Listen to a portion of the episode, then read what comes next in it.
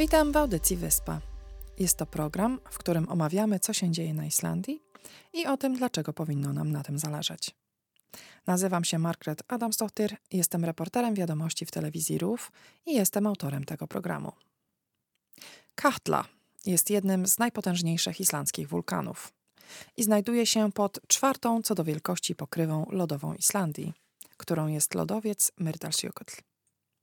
Od czasu zasiedlenia wyspy Katla wybuchała średnio raz na 50 lat, a ostatnia jej erupcja miała miejsce w 1918 roku, czyli 105 lat temu. 4 maja doszło w kalderze Katli do kilku dużych trzęsień ziemi, z których największe miało magnitudę 4,8 stopnia w skali Richtera. W ciągu kilku godzin ogłoszono podwyższony stopień zagrożenia lotniczego, policja południowej Islandii zamknęła drogę dojazdową do lodowca, a Departament Ochrony Ludności ogłosił stopień podwyższonej gotowości. Okazało się jednak, że po jednej dobie aktywność sejsmiczna ustała. I naukowcy stwierdzili, że trzęsienia Ziemi były bardziej związane z wodą i energią geotermalną niż z ruchem magmy. Wszystkie środki zaradcze po kilku dniach odwołano. W dzisiejszym odcinku przypomnimy ostatnią erupcję wulkanu Katla z 1918 roku, dowiemy się więcej na temat historii wulkanu, a także na temat planowanych środków zaradczych, jeżeli doszłoby do erupcji. Gościem dzisiejszego odcinka jest Martyna Pietrowiak, projektantka i absolwentka Islandzkiej Akademii Sztuk Pięknych Lista Hauskoli Islands, organizatorka wystaw w dziedzinie spekulatywnego designu.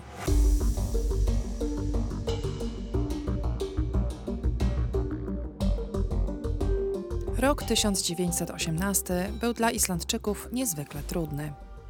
Na początku roku wyspę otoczył lód morski, spowodowany falą ekstremalnego zimna. Zima ta zapisała się w kartach historii tego kraju jako Frosta Veturin Mychli lub Zima Wielkich Mrozów, którą omawialiśmy w 17 odcinku audycji Wyspa. W październiku tego samego roku do Islandii dotarła również pandemia grypy hiszpanki, która spowodowała śmierć 500 osób. 12 października Islandię nawiedziła kolejna klęska. Dziennik Morgunbladet opublikował na drugi dzień rano na stronie tytułowej zdjęcie ogromnego słupu dymu, pisząc: Donosimy niezwykle ważne wiadomości dnia wczorajszego. Rozpoczęła się erupcja Katli. Około godziny 13 mieszkańcy Wiku poczuli niewielkie wstrząsy, które potrwały przez jakiś czas. 12. oktober skelfur hér allt og nötrar í Mýrdalnum. Síðan heyrast óulegar drunur frá fjöllum og ægilegur strókur tegir sig til loft. 12 października w Dolinie Myrdal wszystko się trzęsie i grzmi. Potem słychać w górach przerażające grzmoty i ogromny słup dymu zaczyna się unosić w powietrze. Potem dochodzi do erupcji. Katla wybucha żywym ogniem i powoduje falę powodzi, która niesie góry lodowe na pustynię Myrdalsandur i zalewa całą okolicę przylądka Hjörleifshöfði. W archiwach RUF jest wiele wypowiedzi naocznych świadków wybuchu Katli. Olavur Pétursson, rolnik z farmy w okolicy Wiku, był jednym z nich. Ég bjóð þarna, átti heima þarna undir bökkunum, vestur með. Og ég náttúrulega stökk upp á bakkana til þess að sjá. Pobiegłem do rzeki, aby zobaczyć, co się dzieje. Zobaczyłem słup dymu, który unosił się bardzo wysoko na północny wschód od naszej farmy i im wyżej w górę, tym bardziej się rozszerzał. Þetta kom svona eins og yfir mann. To spadło na nas jak grom z jasnego nieba. Był to dla nas bardzo trudny czas, bo często było po prostu tak ciemno, że człowiek nie był w stanie zobaczyć swojej własnej ręki po jej wyciągnięciu. Opisuje Gisli Thomason z farmy Melhol. Það algjörlega svarta myrkur. Askan var svo svört, það sást ekkert. W dzień było ciemno, kompletna czarna ciemność. Popiół był tak czarny, że nic nie było widać. W niektóre noce myśleliśmy, że to jakiś horror, bo w środku nocy nagle robiło się jasno. błyskało się, a czasem też łuna ognia oświetlała całe niebo. Wspomina Thoryn Bjarnadottir z farmy Svinadal. Trwało wtedy również zaganianie owiec na zimę do farm. Nie wszystkie zwierzęta były więc w szopach. Powódź lodowcowa zalała łąki i pola. Zginęły w niej owce, konie, krowy i inne zwierzęta.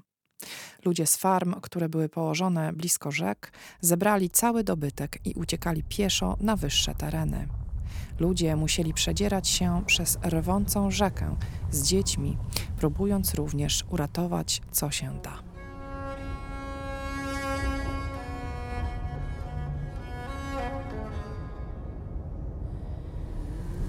Nazwa wulkanu Kahtla, według legendy, pochodzi od imienia czarownicy Katli, która rzuciła się do szczeliny lodowca Myrdalsjökull, aby zbrodnia, której się dopuściła, nie została ujawniona. Wkrótce potem doszło podobno do ogromnej powodzi lodowcowej, za którą okoliczni mieszkańcy winili właśnie czarownicę Katlę. Samo imię żeńskie Katla pochodzi od słowa kietytl, które oznacza dzbanek. Wulkan Katla położony jest pod czapą lodowca Myrdalsjökull i jest zbudowany z bazaltu, riolitu i dacytu. Podlodowcowa kaldera, czyli krater Katli, ma rozmiar 10 na 14 km i jest głęboki na 750 metrów.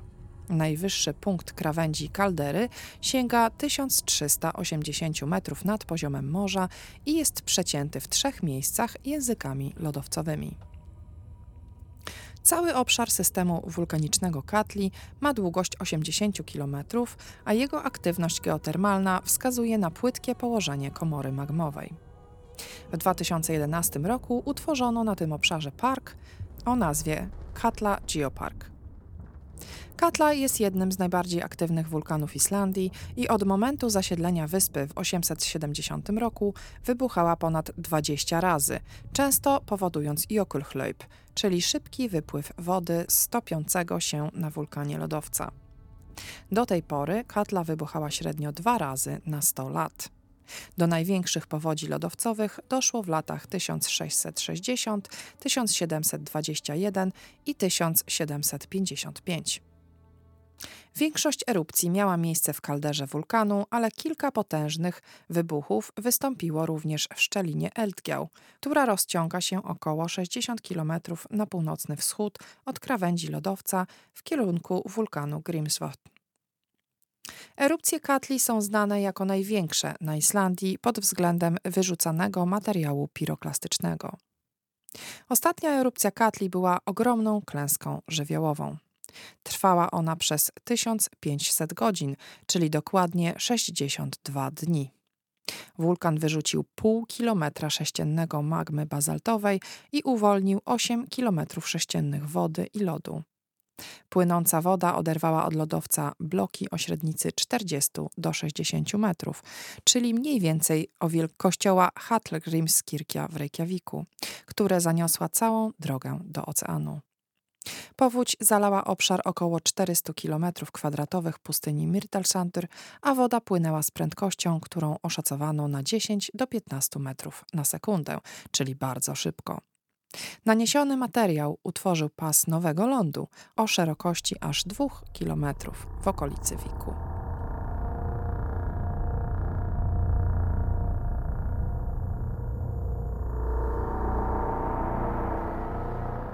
5 maja, następnego dnia po trzęsieniach ziemi, do których doszło pod Katlą, gościem audycji Sam Fieleith, programu pierwszego Radia RUF, był Widir Reynyson, zwierzchnik Departamentu Ochrony Ludności. Na pytanie, czy dużo się dzieje z powodu stanu podwyższonej gotowości, Widir odpowiedział.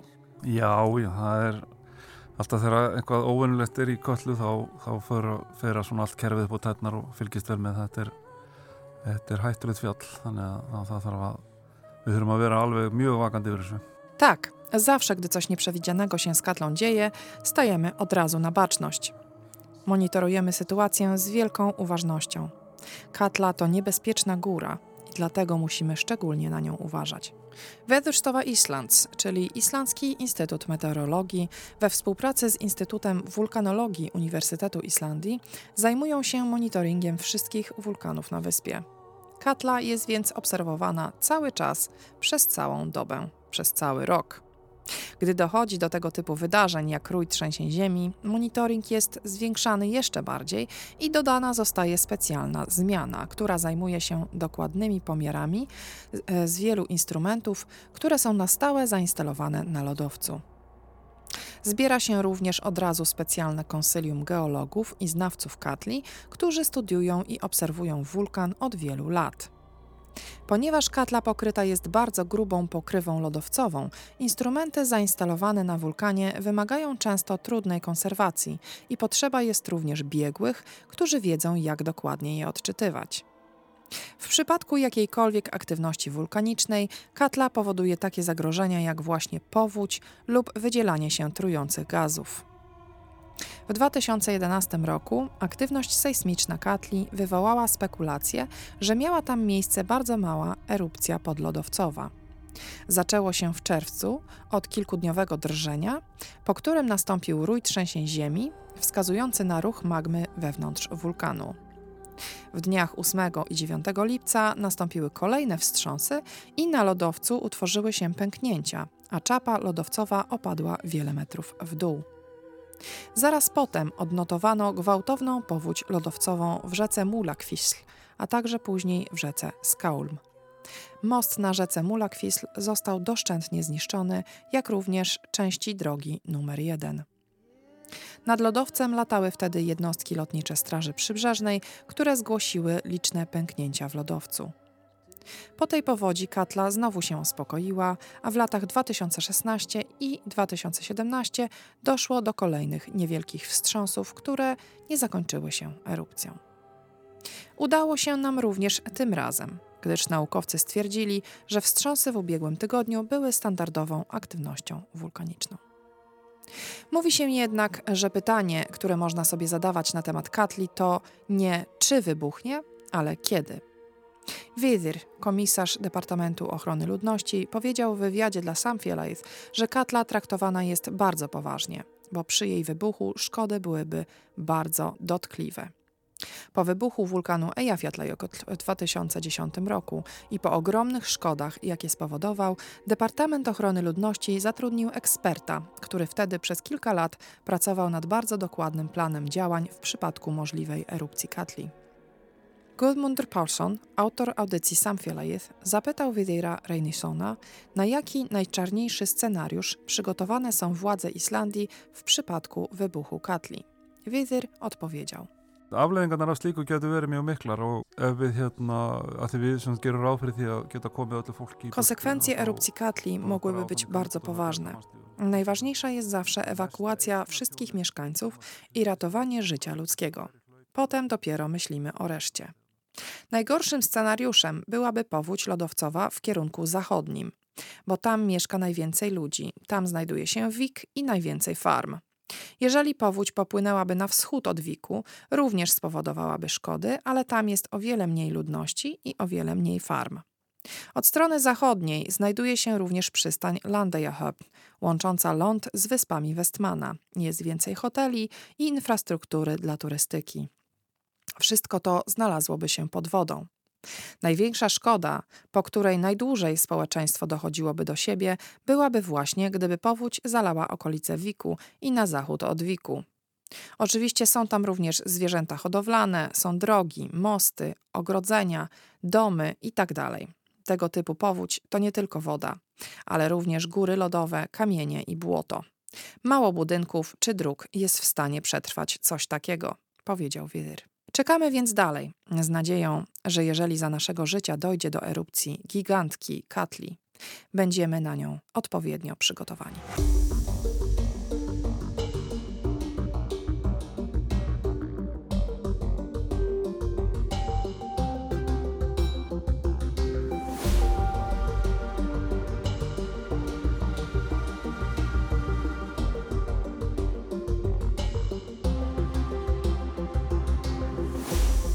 Gościem dzisiejszego odcinka jest Martyna Pietrowiak, która wczoraj osiągnęła bardzo duży kamień milowy w swoim życiu.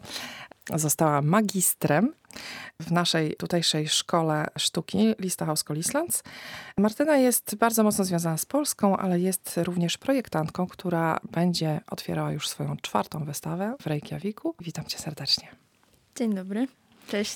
Czy mogłabyś nam opowiedzieć, e, co projektujesz? Na czym polega Twoja sztuka? Zawodowo głównie zajmuję się grafiką komputerową, bo na tym jest po prostu najłatwiej zarobić. Mhm.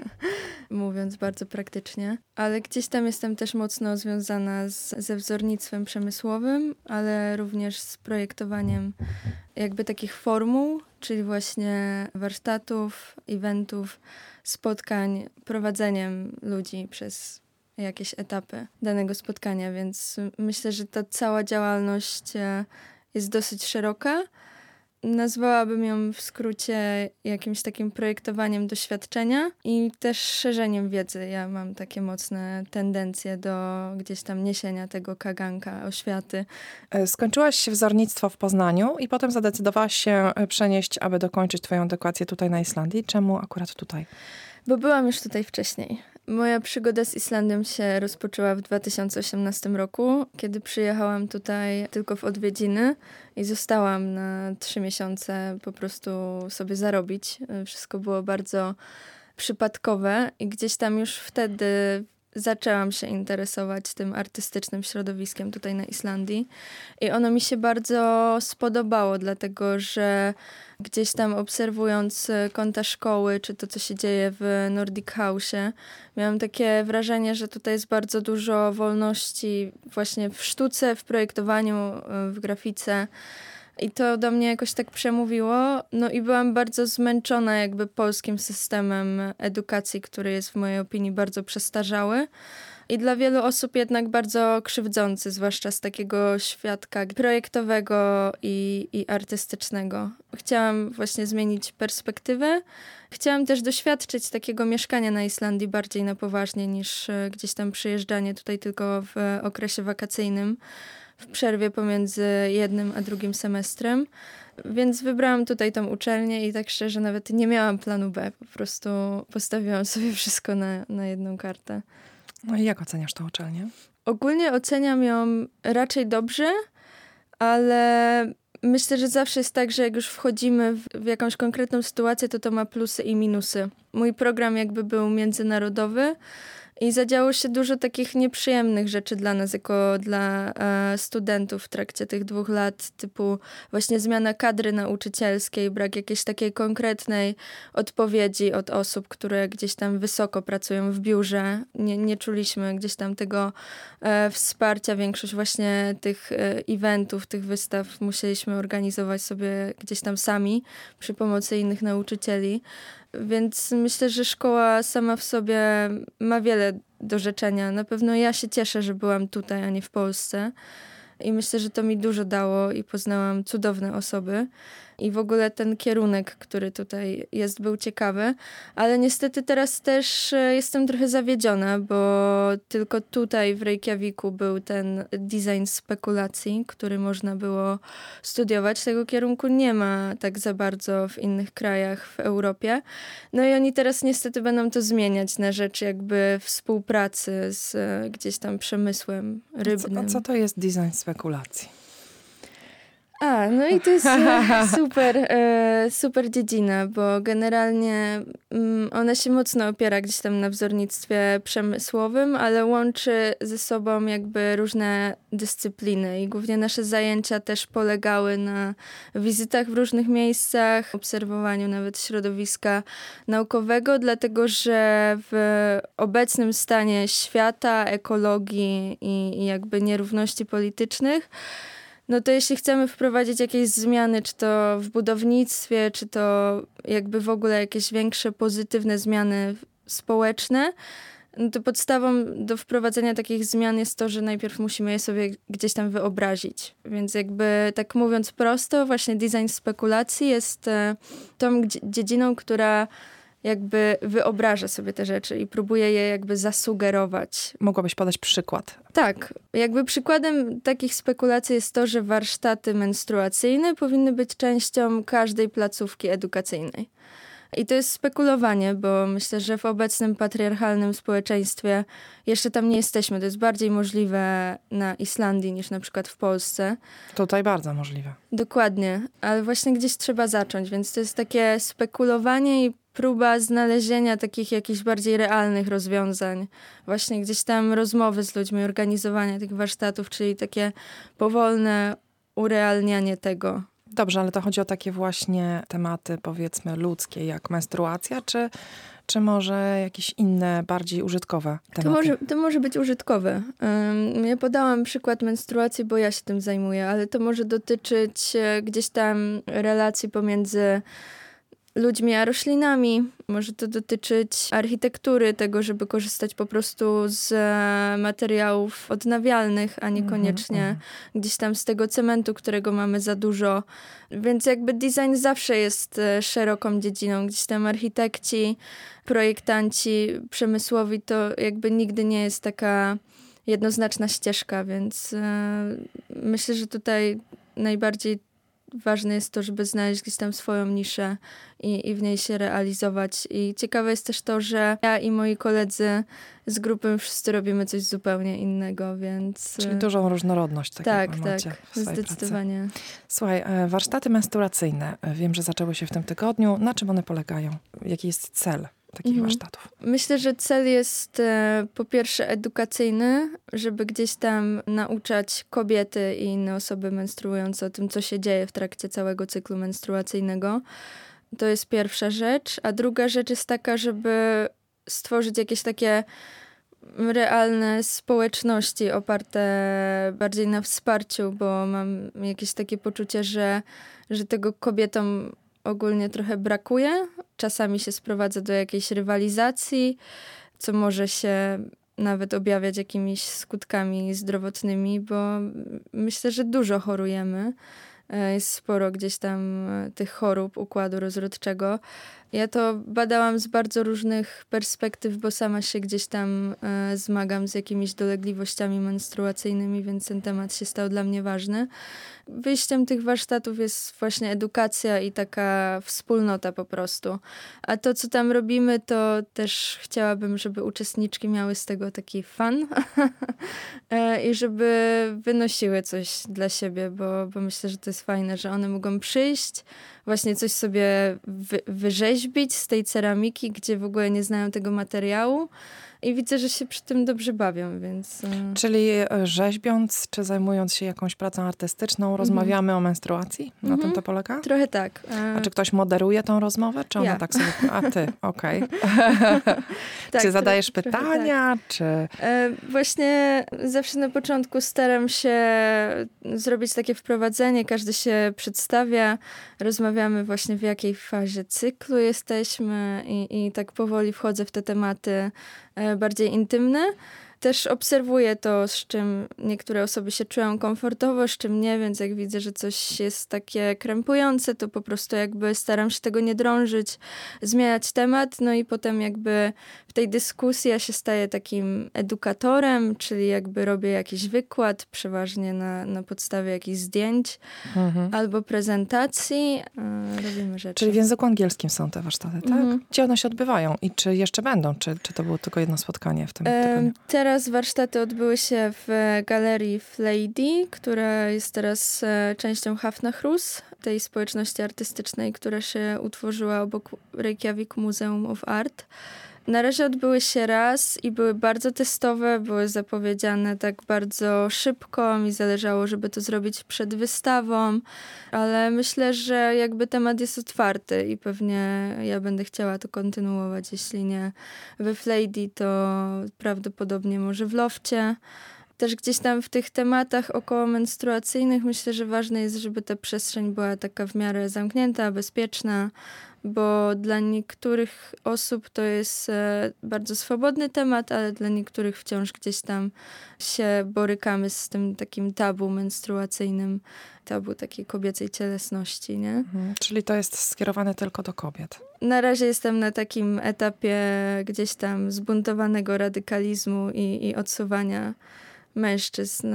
Póki co chciałabym, żeby to mogło się jakoś połączyć, ale się nie czuję na siłach, żeby walczyć z mężczyznami i o tym opowiadać, albo ich do tego przekonywać. Z wszystkimi mężczyznami trzeba walczyć. No wiem, wiem, wiem. Zupełnie wiem, ale gdzieś tam chyba bym nie chciała tego prowadzić. Nie, nie, nie, nie. rozumiem, rozumiem to podejście. W piątek 12 otwiera się twoja wystawa. Mhm. Gdzie ona będzie i co możemy tam zobaczyć lub doświadczyć? Mhm, to będzie w Gufunes. Moja wymowa może być... Gufunes. Gufunes, dokładnie. Mhm. e, więc on będzie się to tam. Możemy zobaczyć tam pięć projektów. Od wyspy spekulacyjnej po materiały z konopi i alg islandzkich, przez właśnie moje e, narządy do eksploracji ciała w takiej atmosferze czerwonych namiotów. Więc można zobaczyć coś takiego. W piątek mamy otwarcie, więc będzie też e, muzyczka, DJ-ka. Będzie można też z nami porozmawiać, bo piątek będzie jedynym dniem, kiedy będziemy tam wszyscy razem. E, wszyscy razem, czyli pięciu artystów, mm -hmm. którzy właśnie zdobyli tytuł magistra. Tak, tak, dokładnie. Wszyscy z designu. Tak. Później wystawa będzie otwarta do 20 maja, więc będzie można ją zobaczyć e, w godzinach 16-20 codziennie. No ale już wtedy po prostu będzie się wystawą opiekowała jedna osoba. Dobrze, opowiedz o tych twoich e, narzędziach eksploracji seksualnej. Bardzo mnie to interesuje. Mhm. Myślę, że temat e, waginy jest bardzo obszerny. I ja się w mojej jakby praktyce projektowania chciałam trochę przyjrzeć bardziej jakby mięśniom dna miednicy i tym, jakie napięcia mogą się gdzieś tam wewnątrz e, tej pochwy kumulować, bo ona niestety jakby kumuluje dużo napięć. To jest bardzo delikatny obszar naszego ciała, gdzie się spotyka większość powięzi całego ciała kobiecego, więc no, mamy do czynienia gdzieś tam z tą całą pamięcią ciała i ja chciałam zrobić narzędzia, które mogłyby umożliwić gdzieś tam pracę z tymi napięciami. I oczywiście, jak myślę o tym tak bardzo realnie, to jest to trochę naiwne, bo osoby, które doświadczyły jakiejś takiej realnej traumy seksualnej, no to często nie jest możliwe, żeby pracować e, gdzieś tam z takimi rzeczami, zwłaszcza na, na wczesnym etapie e, radzenia sobie z e, takim trudnym doświadczeniem. Ale głównie nastawiam się na eksplorację ciała, na właśnie rozmasowywanie bolących napięć, też na mapowanie w ogóle, w ogóle pochwy, bo ona ma takie różne miejsca, niektóre są nawet y, martwe, że jakby nie czujemy tam nic. Jest to przeważnie też efektem jakichś naszych doświadczeń, więc proponuję jakby cztery narzędzia pisałam pracę magisterską na temat patriarchatu, to bardzo chciałam odejść daleko od tego kształtu penisa, który jest bardzo popularny też na e, markecie, po prostu seks zabawek. Jest bardzo mhm. taki... No tak, no dominujący. Mhm, dominujący na rynku. Nawet przechodząc obok Losty, obok seks shopu na Islandii, te wszystkie penisy na piedestałach. e, tak, bardzo dużo ich. No, chciałam to, to trochę obalić, więc jakby moje zabawki są leżące na wystawie nie są takimi stojącymi, gotowymi e, narzędziami. No i właśnie niekoniecznie odwzorowują ten kształt. Ja się bardziej chciałam skupić na kształtach kobiecego ciała, na korzeniach różnych roślin i też chciałabym, żeby te narzędzia nie były dedykowane tylko do gdzieś tam stymulacji seksualnej i pracy z tym obszarem, ale bardziej do takiego też sensualnego podejścia do tego ciała, że jakby można przez e, tą waginę jakby doświadczyć przyjemności, ale można też jakby ją masować i, i jakoś tak obejmować jako część ciała, a niekoniecznie jako tą część taką seksualizowaną. Znaczy, bo tam, tam znajduje się bardzo dużo mięśni. Jestem akurat mm -hmm. nauczycielem jogi i mm -hmm. yin jogi, także Rozumiem, o czym mówisz, także tak, to, tak, to, tak. to, niekoniecznie tylko seksualność, ale gromadzi się bardzo dużo napięć, mhm. także. Ale o tym się nie mówi. No właśnie. ale my o tym dzisiaj rozmawiamy. No właśnie, bardzo się cieszę. Bardzo się cieszę. Są to rzeczy przełamujące pewne mhm. stereotypy na pewno. I jak y, wygląda taka wystawa? Nie potrafię sobie tego wyobrazić. Omawiasz te przyrządy, które skonstruowałaś? Niekoniecznie. Wystawa wygląda w ten sposób, że jakby moja ekspozycja jest już przygotowana jako pani magister designu, to wszystko na wystawę projektowałam sama, typu stoły, e, publikacje i, i właśnie narzędzia. E, zrobiłam też film na temat e, właśnie tych kobiecych warsztatów, na temat tych kobiecych społeczności. To jest po prostu ekspozycja, jeśli chodzi o narzędzia to jest publikacja, która opisuje jakby mm, jakie punkty i jak je masować i za co one odpowiadają. I są też dwie różne publikacje. Jedna jest na temat cyklu i właśnie mięśni dna miednicy, a druga jest na temat ziół wspierających cały cykl menstruacyjny. Są też stoły, które są w sumie gdzieś tam reprezentacją tego cyklu, więc wygląda to w taki sposób. I myślę, że, że w przypadku mojej wystawy to gdzieś tam ona mówi sama za siebie. I ja chciałam, żeby ona mówiła sama za siebie. Ja się bardzo cieszę, bo wystawa jest bardziej otwarta, więc przyjdą tam osoby różnych płci i w różnym wieku. No właśnie nawet z koleżanką z klasy, która jest Islandką, się zastanawiałyśmy, jak na to zareaguje jej gdzieś tam już trochę starszy tata. Nie wrzucałabym wszystkich do jednego worka. Oczywiście są tutaj osoby uprzedzone, mhm. ale dużo jest też osób naprawdę nieuprzedzonych. Zdecydowanie. Nie, nie. Co, jakie są twoje dalsze plany? Co, co dalej po wystawie? Myślę, że jeśli chodzi o plany, to tak realnie chciałabym zarabiać dużo pieniędzy. Trzeba być ambitnym? tak. Myślę, że ta część edukacyjna jest wciąż we mnie żywa. I wychodzi mi to, myślę, że całkiem nieźle i, i ludzie są zadowoleni bez względu na to, czy robię to w Polsce, czy, czy robię to tutaj. Więc fajnie by było gdzieś tam też e, to realizować. Bardzo Ci dziękuję za interesującą rozmowę i życzę Ci powodzenia w dalszych Twoich przedsięwzięciach. Bardzo dziękuję i dziękuję za zaproszenie.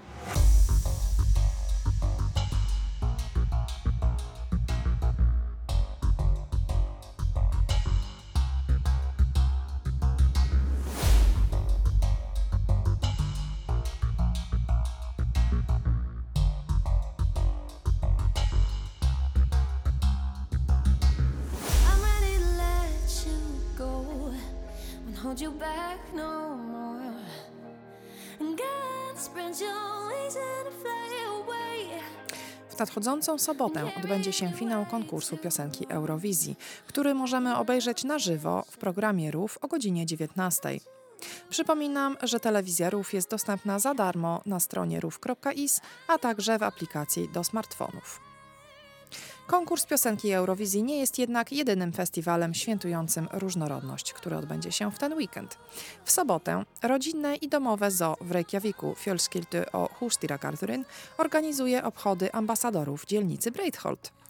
W ogrodzie odbędzie się degustacja potraw i napojów, sprzedaż rękodzieła i warsztaty rzemieślnicze, a także występy muzyczne różnych artystów. Impreza potrwa od godziny 12 do 16, a wstęp na nią jest wolny. Ambasadorzy dzielnicy Breitholt to projekt, który łączy różne grupy kulturowe i językowe społeczności miejskiej. Pierwsi ambasadorzy rozpoczęli projekt w lutym 2021 roku i wtedy było to siedem osób reprezentujących różne grupy językowe i kulturowe. Dziś grupa liczy aż 21 osób z 14 krajów. Pod koniec maja będziemy mogli uczestniczyć w dwóch wydarzeniach skierowanych do polskiej społeczności. Szkoła Polska w Reykjaviku będzie bowiem świętować 15 lat swojego istnienia i z tej okazji zaprasza wszystkich na festyn rodzinny, który odbędzie się w sobotę 27 maja w godzinach od 10 do 17 w hali sportowej przy ulicy Oysterberg 3. Fundacja Zabiegani Reykjavik jedyne dwa dni później przygotowuje również Dzień Dziecka, który odbędzie się w poniedziałek 29 maja. Festyn rodzinny pełen będzie najróżniejszych atrakcji i potrwa od 11 do 15 w Parku Rodzinnym Guvenespire w dzielnicy Gravarvokur. Nanna jest znana na całym świecie jako solistka słynnego zespołu Of Monsters and Men. Jej najnowsza płyta wyszła w ubiegłym tygodniu, 5 maja, i ma tytuł How to Start a Garden. Jest to pierwsza solowa płyta artystki. Posłuchajmy więc na koniec utworu Godzilla. Wiadomości z Islandii po polsku można znaleźć na stronie www.ruf.is ukośnik polski. Dziękuję za wysłuchanie odcinka i zapraszam za tydzień. Midnight sun, I've been walking in the weeds again. Shallow breath, this emptiness grows.